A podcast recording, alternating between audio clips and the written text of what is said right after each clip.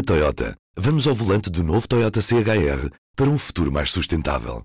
Se esse também é o seu destino, escolha juntar-se a nós.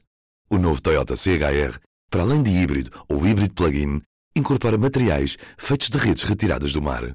Assim, foi pensado para quem escolhe ter um estilo de vida mais ecológico e consciente. Cada escolha conta e escolher o novo Toyota CHR é ir mais além pelo planeta azul. Saiba mais em toyota.pt. P24, edição de sexta-feira, 24 de agosto.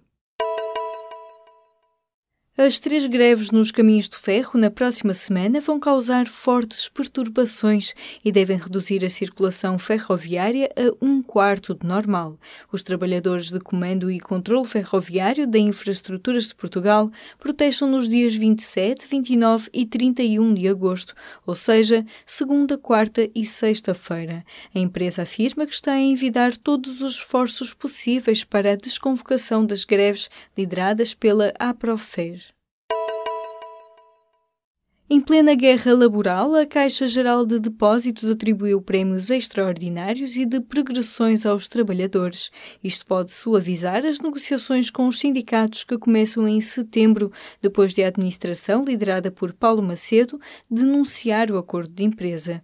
Uma denúncia de contrato que abriu porta à greve desta sexta-feira, sobre a qual o sindicato diz ter encerrado balcões em todo o país. Mas a administração da Caixa fala numa adesão à greve de apenas 30 30%.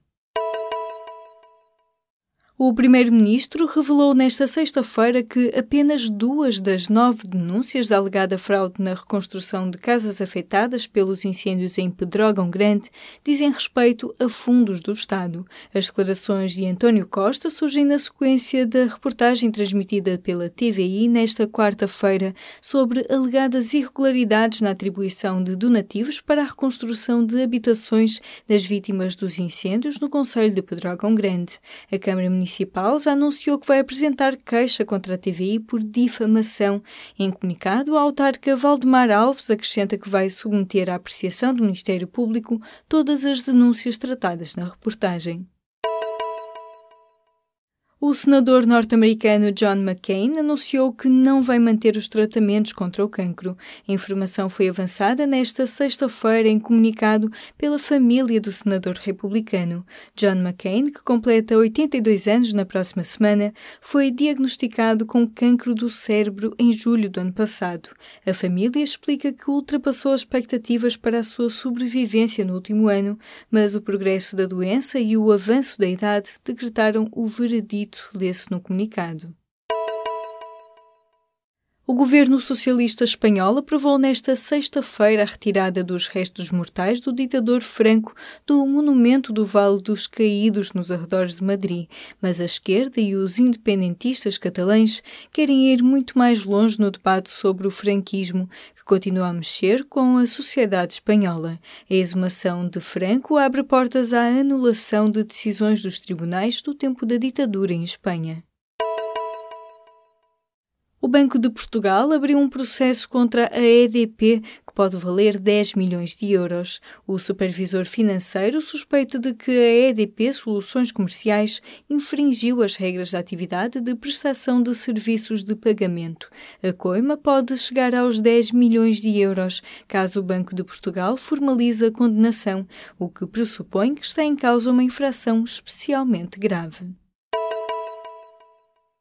O Ministério Público tem um novo departamento de investigação para proteger consumidores e ambiente. A criação da nova estrutura foi aprovada na quinta-feira em Conselho de Ministros. O novo departamento terá procuradores atentos a áreas não penais, atentados urbanísticos, poluição e delitos contra o património cultural.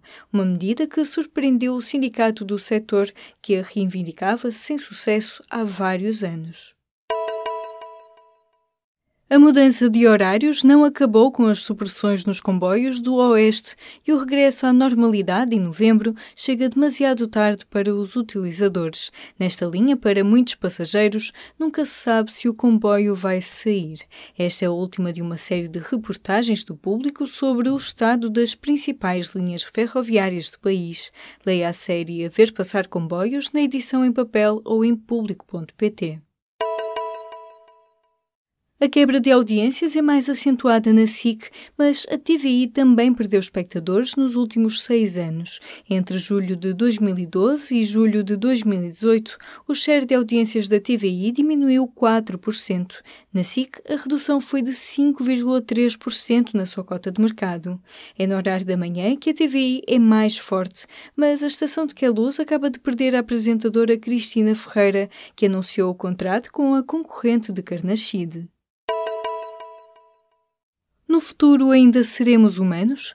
Esta é a grande questão que o israelita Yuval Noah Harari coloca no seu último livro 21 lições para o século XXI.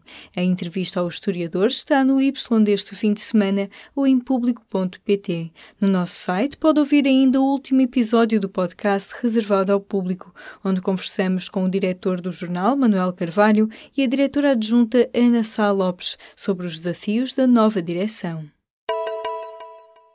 Na Toyota, vamos ao volante do novo Toyota CHR para um futuro mais sustentável. Se esse também é o seu destino, escolha juntar-se a nós. O novo Toyota CHR, para além de híbrido ou híbrido plug-in, incorpora materiais feitos de redes retiradas do mar. Assim, foi pensado para quem escolhe ter um estilo de vida mais ecológico e consciente. Cada escolha conta e escolher o novo Toyota CHR é ir mais além pelo planeta azul. Saiba mais em toyota.pt